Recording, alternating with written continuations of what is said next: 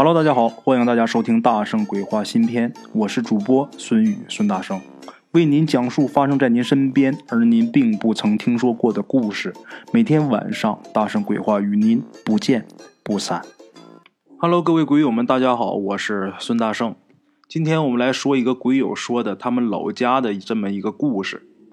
在他老家呀，曾经有一位武林高手，这个人呢，走镖出身的。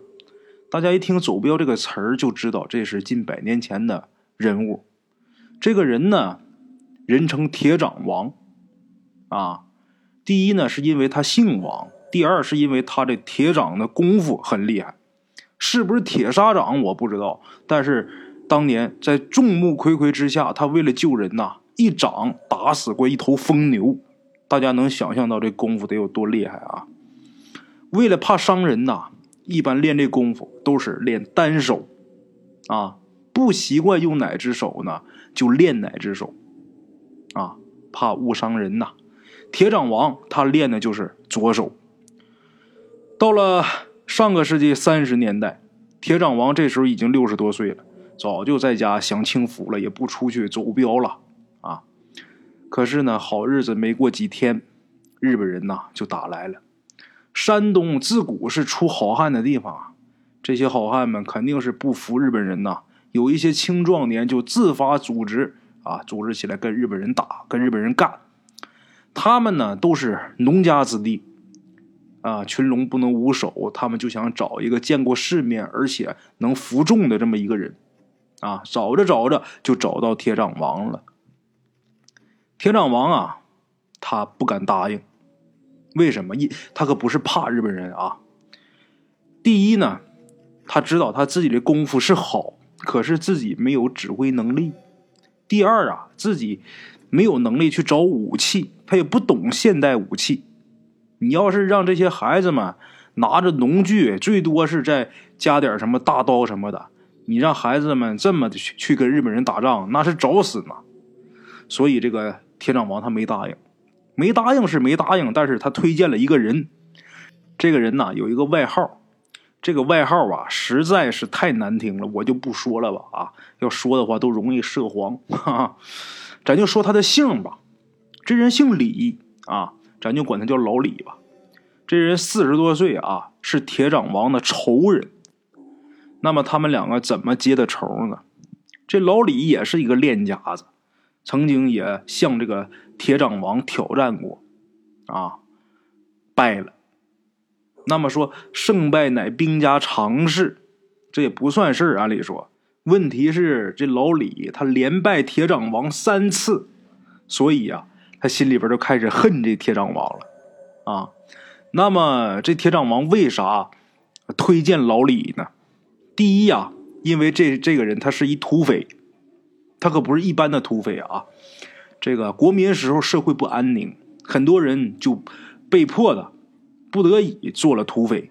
老李就是这种，他跟他的手下人呐，他不祸害好人，自己呢占山为王是占山为王，但是自己开荒种地啊，偶尔呢知道哪儿有什么贪官呐，或者大汉奸呐，或者是大奸大恶的人，或者是为富不仁的人从他们这儿路过。他估摸着能得手，他才带人下山去打劫一票，啊，也不是就是烧杀抢掠这种土匪啊，所以呢，附近的人呐都说他们走的是梁山好汉的那一路，而且啊，好汉护山林，啊，附近的人呢对他们印象都不错，啊，这是第一，第二，老李这人呐，枪法出众，枪法好。啊，我说的这可不是红缨枪啊，手枪步枪，啊，他的手下呢也擅长使用这些现代兵器，并且呀，老李那儿有不少现代兵器。这是第二啊，第三，老李这人他参加过北洋军队，他对现代战争啊有一定的认识，所以铁掌王才推荐的这个人。可是呢，老李这人呐，独善其身，他的性格啊。铁掌王给他写了几回信呐，他都不答应。回信只说呀：“败军之将不言勇，啊，简短截说，时不我待。韩复榘放弃山东，这日本人呐，很快就打到了铁掌王的家乡。老李不出山，铁掌王没办法，只能是勉为其难的带着这些年轻人跟日本兵打了几回，那损失惨重啊！啊，这时候铁掌王有两个选择，哪两个选择呀？第一是退到河南，啊，第二是就地解散，带着家人逃命。这两个选择，铁掌王都不喜欢啊。这时候台儿庄战役已经开始了。铁掌王就认为啊，这是危急存亡之秋啊，所以铁掌王再一次给老李写信啊，不但是给他送去一封信，而且还带去一个礼盒。老李呢，收到铁掌王的这个信和礼盒，他不认识字啊，他没什么文化，他先把这礼盒给打开了，先看礼物，后看信。打开这盒子，这一看，他大吃一惊。盒子里是什么呀？铁掌王的左手啊！这个信呐，写的很简单，大概意思就是国难当头，私人恩怨都应该放下。为表诚意，当年伤你的左手我砍下来了。你要是愿意报国，你就带人下山来找我；不愿意的话，那咱们之前的恩怨就算是两清。老李看完这些东西之后，很震惊，很震撼。当天就带人下了山，一见面就给铁掌王跪下磕头，啊，认铁掌王当大哥。虽说呢，这两支队伍汇合了，但是要是认真的说啊，他们连游击队都算不上。两支队伍混成一支，铁掌王是头啊。看看这形势啊，他们决定兵分两路，一路呢由老李带着去投汤恩伯。啊，一路呢，铁掌王带着去藤县啊外边去袭扰这个日军，就算是驻藤县守城吧。结果呢，可想而知，铁掌王这一路全都为国牺牲。啊，顺便说一下，王明章师长率部死守藤县，几乎全部殉国啊，也打出了当时川军的这个威风。老李呢，认为汤伯恩见死不救啊，他愤而离去。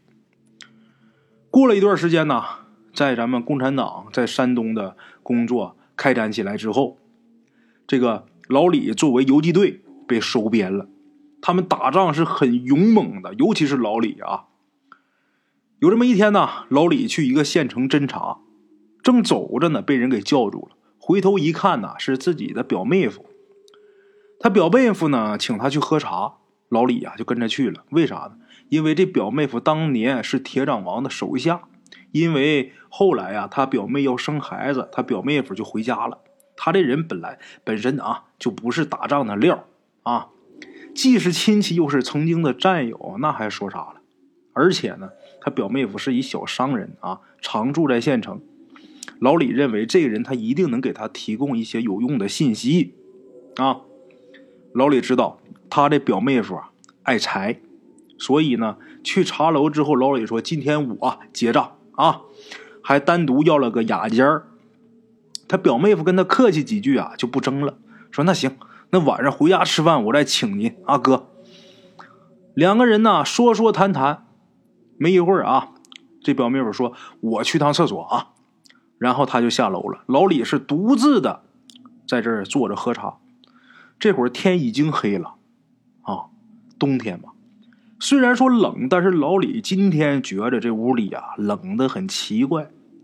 他身体啊很好，可是啊今天却冻得直哆嗦，啊，而且刚才没觉着，就是他表妹夫下楼以后他才这样的。